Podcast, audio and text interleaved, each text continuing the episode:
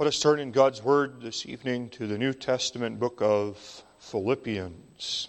Philippians chapter 2.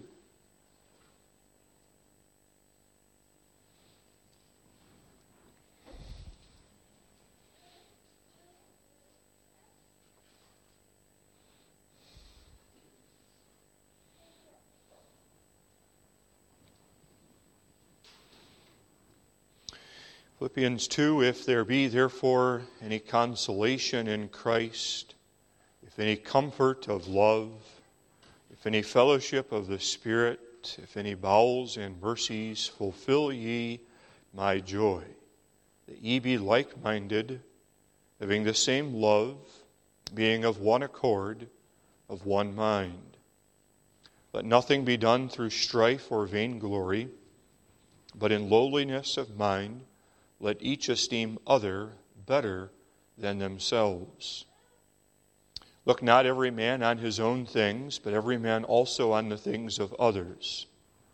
Let this mind be in you, which was also in Christ Jesus, who, being in the form of God, thought it not robbery to be equal with God, but made himself of no reputation, and took upon him the form of a servant and was made in the likeness of men.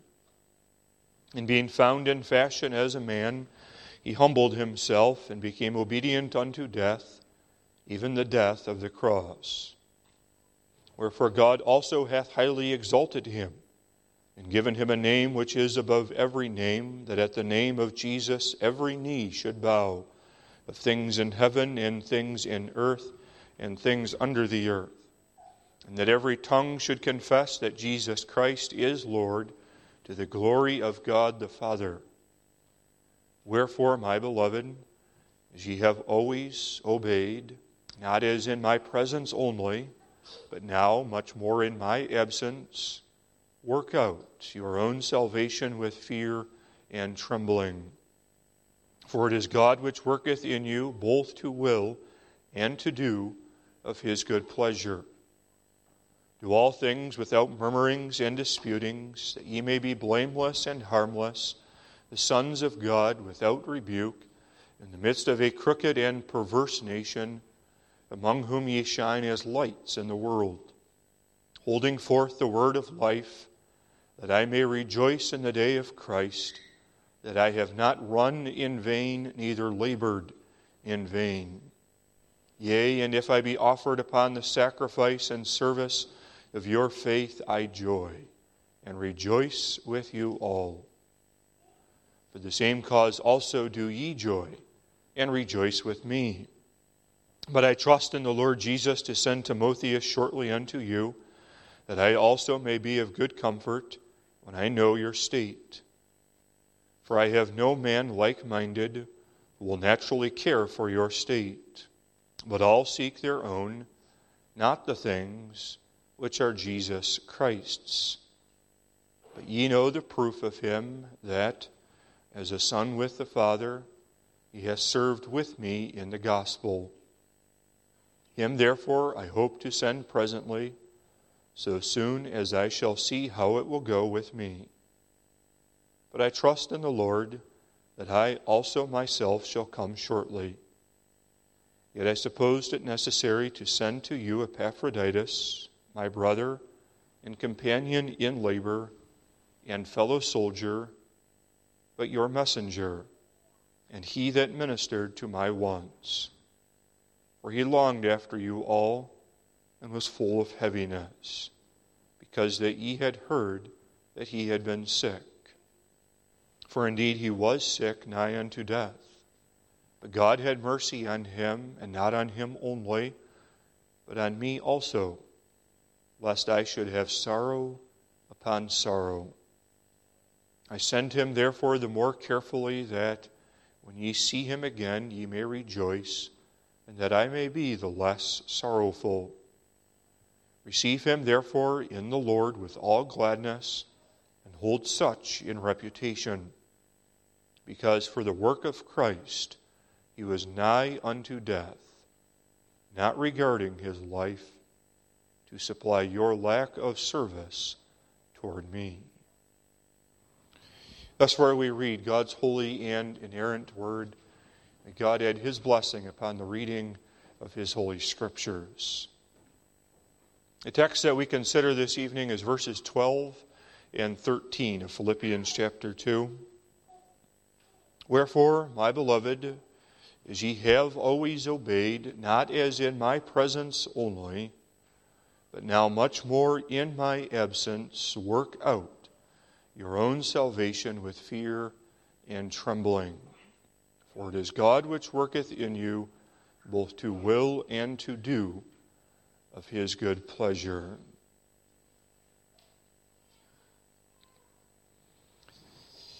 Beloved congregation in the Lord Jesus Christ, the Apostle Paul shows in these verses that he is a man who understood human nature.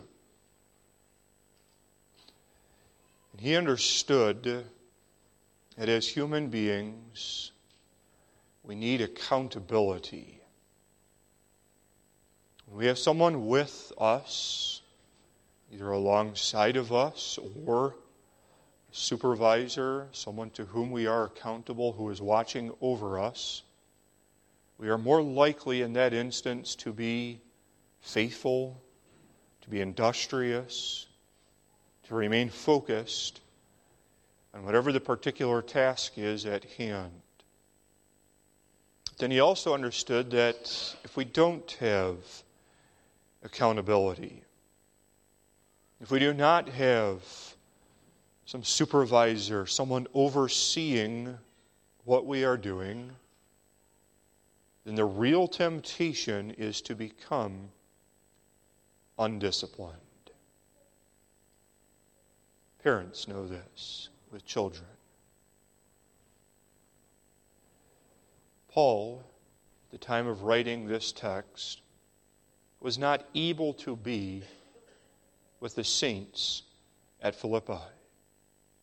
He yearned to be with them. He had been with them previously, but was not at this present moment in time with them. While Paul had previously been with the congregation, he had observed in them great fidelity unto God. They were zealous about worshiping the Lord. But now the Apostle Paul, away from these saints, is concerned that in his absence, they are not going to remain as steadfast and as faithful to the Lord. The temptation always is to rise to the occasion when someone is watching, but then to slip, spiritually slip, when no one is watching. And so it's in that context then that Paul writes, My beloved, he loved them, my beloved, as ye have always obeyed, not as in my presence only, not just when I was with you, but now much more in my absence. Work out your own salvation with fear and trembling. Let's consider this text then under the theme working out one's own salvation.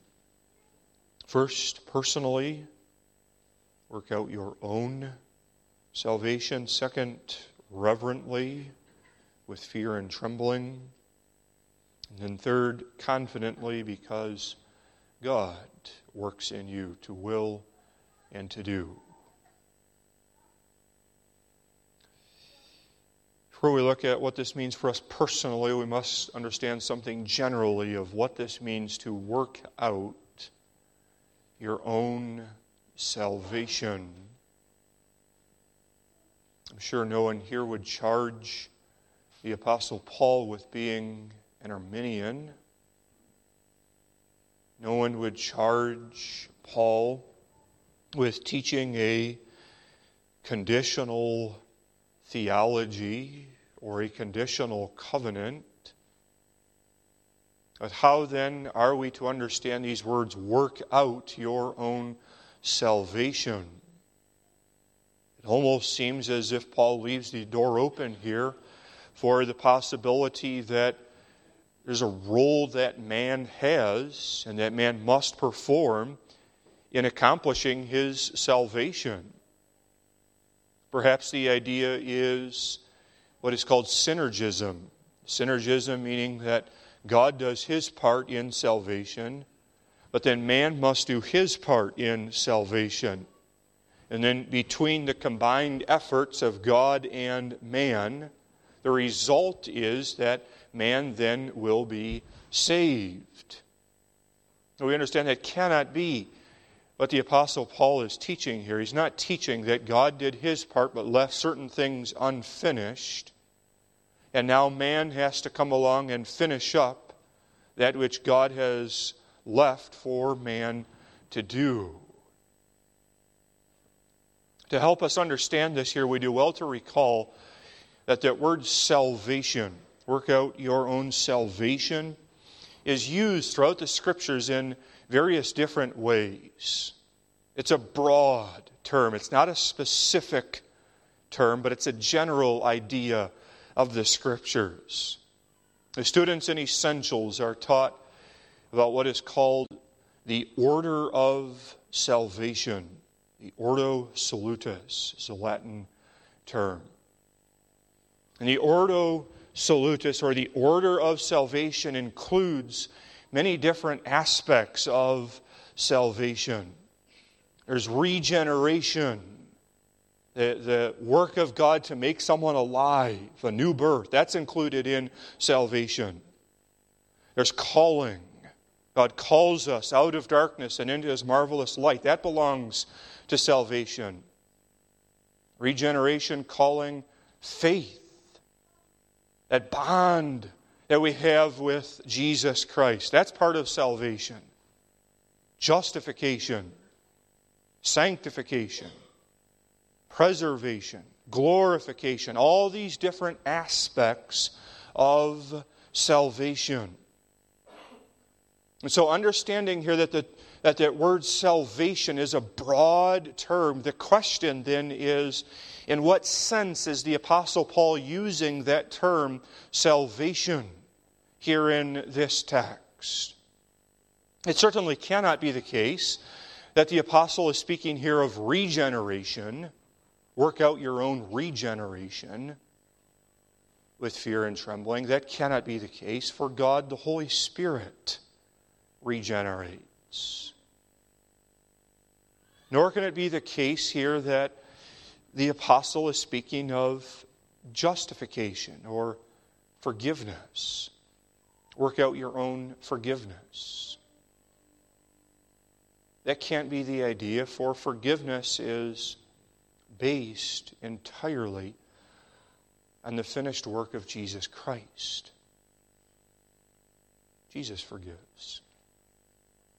The sense in which the Apostle Paul is speaking of salvation is that aspect of salvation called sanctification, holiness. That's the calling of this text. It's a command of God, God to abstain from that which is evil and to cling to that which is good. This is a command to live an upright and holy life before God. Work out your own salvation. Proof that Paul is speaking here of salvation in the sense of sanctification, holiness. It's the context. That's what Paul has been developing all throughout this chapter in Philippians 2. Getting already in the second verse Fulfill ye my joy that ye be like minded. Unity, that's holiness. Having the same love being of one accord and of one mind. Verse 3 continues with the calling to be holy. Let nothing be done through strife or vainglory, but esteem others better than what we esteem ourselves. And then in verses 5, 5 all the way through 11, he gives the perfect example of Jesus Christ. What does it look like to be holy?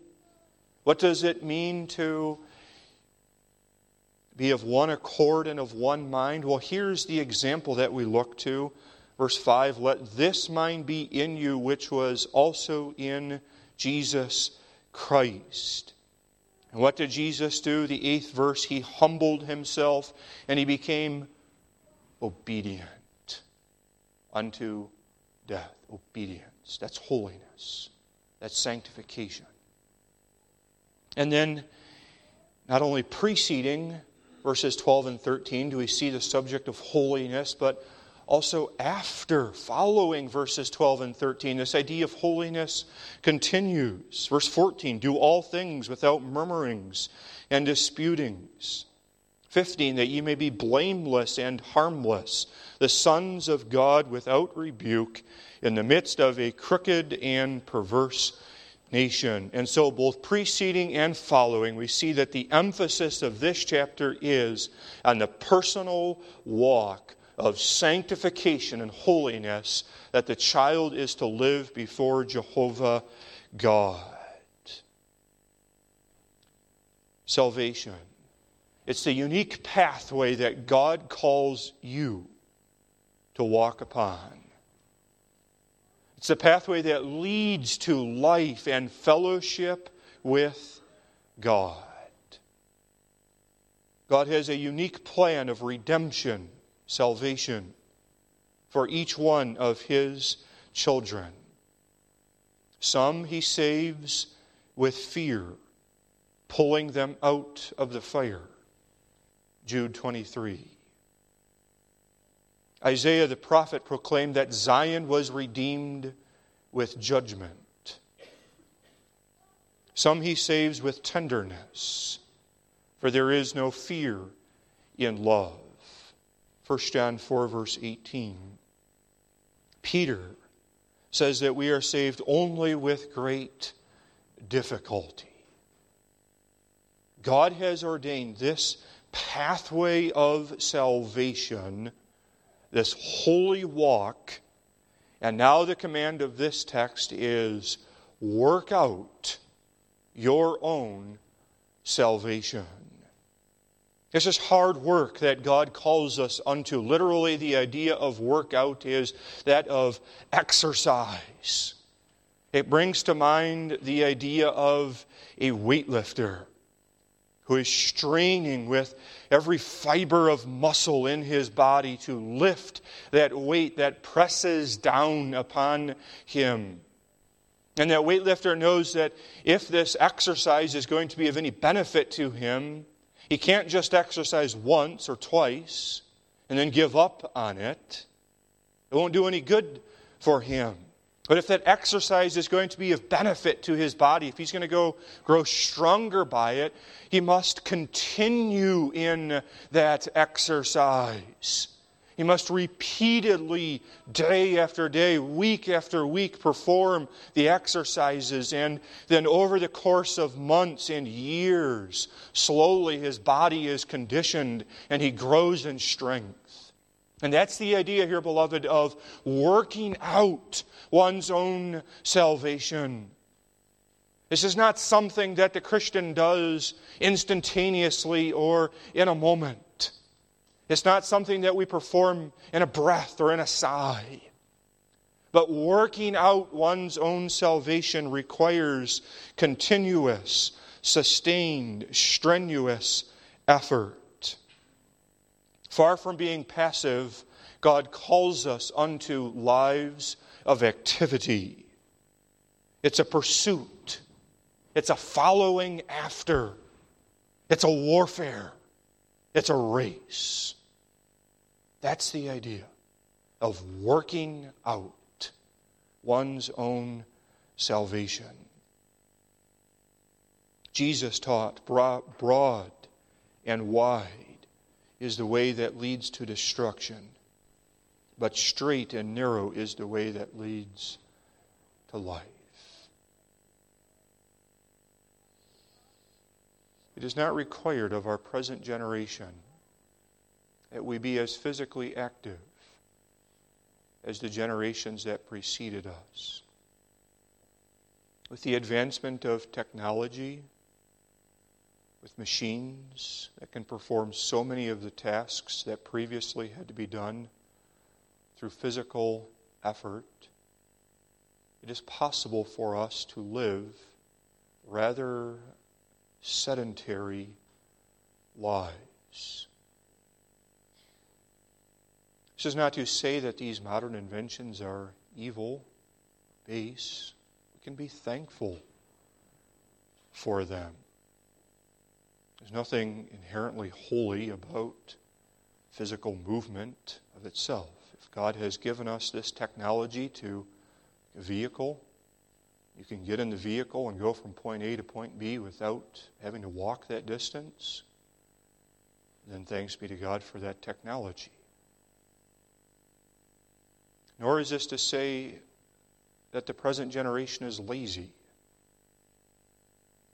But it's simply to acknowledge that we do not have to move as much as what generations prior had to move in order to stay alive. We point that out because with physical inactivity comes the real temptation to become spiritually inactive. If our whole lives are spent sedentary, sitting on the couch, the table, the chair, even at work. The temptation is for us to have that carry over into our spiritual disciplines. The spiritual life is not easy. We are called to put our necks to the yoke. It's a burden, it's cross bearing and following Jesus Christ.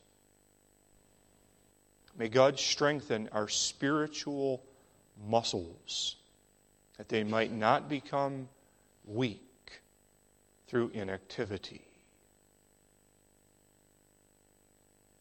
This commandment is personal. It comes to you and it comes to me. Work out your own salvation with fear and with trembling. There is no one else who can work out your salvation for you. Paul could not do it for the saints at Philippi. He loved them, he yearned to be with them.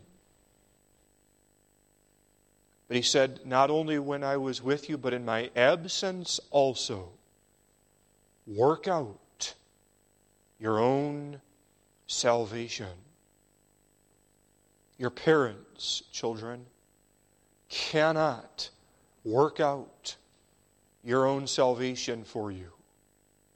The church, the elders, the minister, the deacons cannot work out your own salvation for you. The only vicarious work is the work of Jesus Christ, who died in the place of his people. Now, because of that vicarious sacrifice of Jesus Christ, the calling now comes to each one of you personally work out your own salvation making confession of faith in the church does not mean that one has fulfilled the requirement of this text.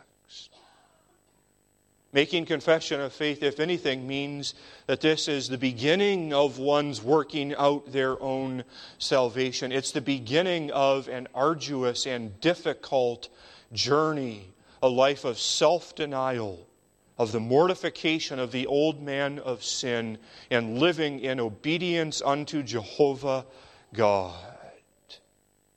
This is a calling here young people and young adults that you are called to take so seriously. Work out your own salvation. You see, when you were, you were younger, when you were but a child, you were required by those who were in authority over you to participate in spiritual activities. Why did you come to church?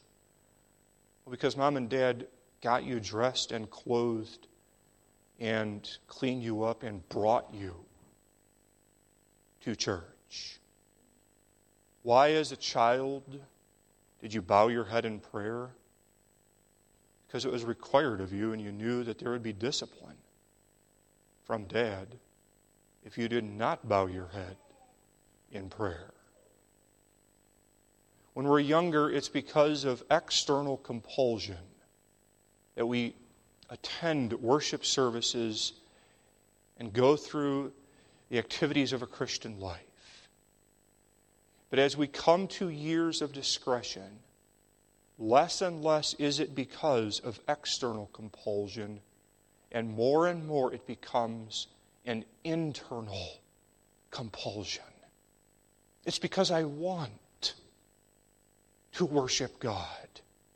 It's because I want to have fellowship with the Father, the Son, and the Holy Spirit. It's because I want to worship Him in the beauty of holiness. It's because I am thankful unto Him for what He has done for me in Jesus Christ. It's because God sent His only begotten Son to die in my place that now in thanksgiving unto Him I want to work out my own salvation with fear and with trembling. Paul does not give any excuses. He does not say, you must work out your own salvation, except if this is the case. Except if you're 15 years old and you're tempted to join a party where you know there's going to be underage drinking. He does not say, work out your own salvation unless there's incredible peer pressure that's put upon you. Well, then it's understandable. No, he makes no excuses, not only in my presence, but in my absence also. Work out your own salvation. An attitude of reverence is required of us while we do this with fear and with trembling. Work out your own salvation with fear and trembling. You can feel the emotion of Paul's words as he penned this by the guiding of the Spirit. We must not misunderstand Paul's words here with fear and with trembling. Paul is not saying here it's because you despair. He's not saying work out your own salvation because you're anxious. Not work out your own salvation because there's uncertainty in your heart and in your soul as to whether or not you are a child of God. And so you better work out your own salvation. Otherwise, in the judgment day, as you stand before Jesus Christ, who sits on that great white throne of judgment, you might be cast into everlasting destruction. That is not the intention of Paul's words here as he writes, Work out your own salvation with fear and with trembling. The idea is this that as we work out our own salvation, we are to do so with utmost respect and reverence for the holy God who has gifted us with salvation. One commentator puts it this way quote, This holy fear trembles at the thought of doing or omitting anything that will offend God, will compel him to turn away, and thus endanger our salvation. It is a dread of the poison of sin that robs man of strength to work out the salvation of himself. That's fear and trembling. It's having humility of heart as I stand before Jehovah God. It's having an ardent trust and a love for God. It's having faith that submits to Him and that follows Him wherever God leads me. But why? Why does the apostle add these words fear and trembling? Two reasons. I believe that this is a necessary qualifier in how we are to work out our own salvation. They're very similar to each other and yet different. We are to work out our salvation with fear and trembling because salvation is of God and because salvation is to God. That's why, because salvation is of God and because salvation is unto, movement unto God. Consider this with me. In the first place, salvation is of God. It is described in the scriptures as the gift of God. Think of that familiar verse, Ephesians 2, verse 8. For by grace are ye saved through faith, and that not of yourselves. It is the gift of God. If salvation was something for which you could take credit, if salvation was something that you could say, well, I contributed unto it, or I added to my salvation, well, then you would have reason to brag and to boast of what you had performed in your salvation. But when we understand that salvation is the gift of God, that He grants unto us freely, and that we contributed nothing unto it, then how could we work out our salvation but with fear and trembling? Fear and trembling indicates the thanksgiving in our hearts that we have unto God for this gift that He has granted unto us. Perhaps you've seen someone receive a gift, a great gift someone who is de- destitute, homeless, hungry, starving. The individual did not have the ability to fend for himself, to provide food for himself, to put a shelter, a roof over his head. Then another person comes along and sees that destitute, starving individual. And that individual grants to the starving person food, clothing, and says, Come, you can stay in my home until you're able to get back on your feet. Here's a place for you to live. The way that that poor person responds to the generous gift shows how thankful he is or is not for that gift. Can almost see the truly destitute person quivering in thanksgiving for such a gift. Really? You are going to give unto me this a home and food and clothing even though you didn't know me? how do we respond? As God gives unto us in grace the gift of salvation. The way that we respond to this gift that God grants unto us shows how thankful we are or are not for it. With fear and with trembling, we receive and work out that gift of salvation. Salvation is of God, and then, secondly, why with fear and with trembling?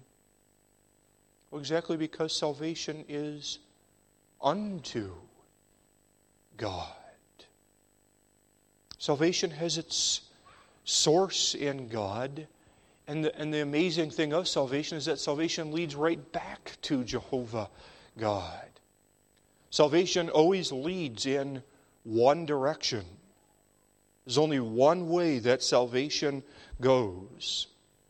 The pathway of salvation is not determined by the recipient, but the pathway and the direction of salvation is determined by the giver of salvation. Salvation leads to Jehovah, the I am that I am. And that is the amazing and the fear invoking truth of salvation. If I continue down this pathway of salvation, I will grow closer and closer unto God. Until at last, through death, when God takes me into His own house and God sets me at His table, God provides me with food and with drink. And who would not tremble and quiver at that thought of being in the house of God. Work out your own salvation with fear and with trembling, because this is the conclusion of salvation life with God in heaven.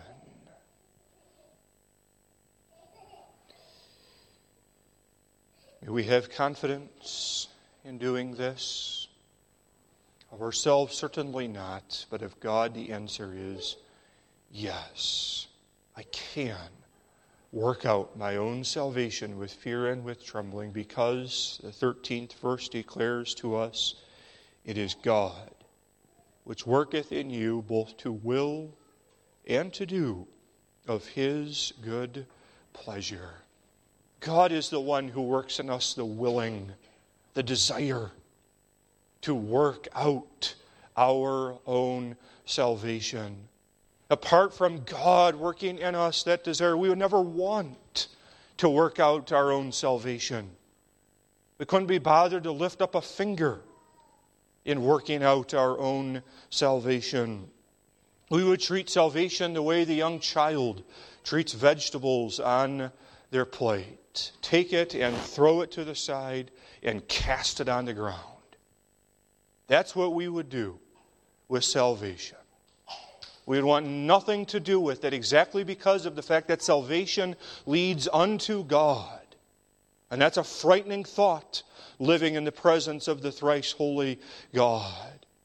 Because by nature we are carnal and earthly and tied to this earth with a thousand ties we would want nothing to do with life that ends in heaven with Jesus Christ and with the church triumphant. And so God has to work in us the willing so that we want to do His good pleasure. How then does that parent help that child come to want to eat food that is good for them?